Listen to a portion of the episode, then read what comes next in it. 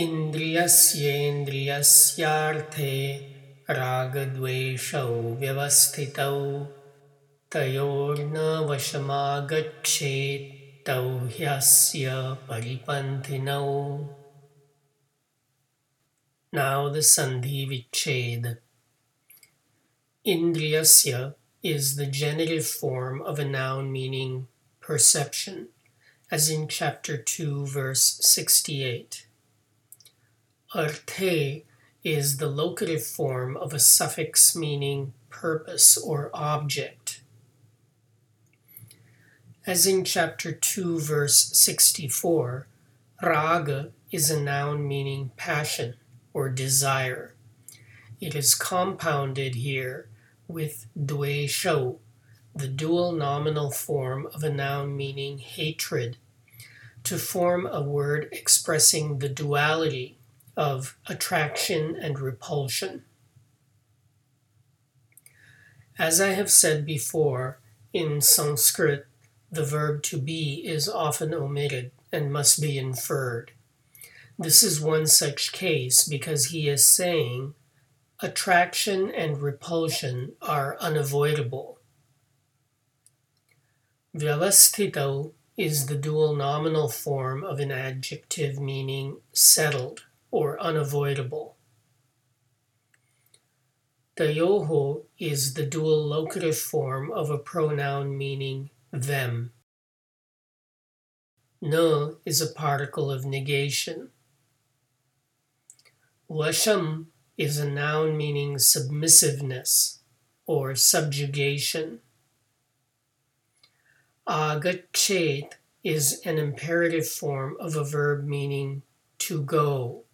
But in this verse, in the context of subjugation, it translates better as to fall under. Tau is the dual nominal form of the third person pronoun. Hi is a particle giving verbal emphasis. Asya is the singular genitive form of a pronoun meaning this, referring to Krishna's instruction to renounce the results of actions. Paripantino is the dual nominal form of a noun meaning obstruction or hindrance.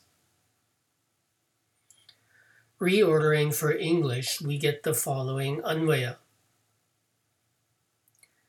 इन्द्रियस्य रागद्वेषौ इन्द्रियस्यार्थे व्यवस्थितौ न आगच्छेत् तयोः वशम् तौ हि परिपन्थिनौ अस्य Perception's attraction and repulsion to the objects of perception is unavoidable. Do not fall under their subjugation. They are indeed hindrances to this. In this verse, Krishna admits that our perceptions are unavoidably attracted or repulsed by objects in the world.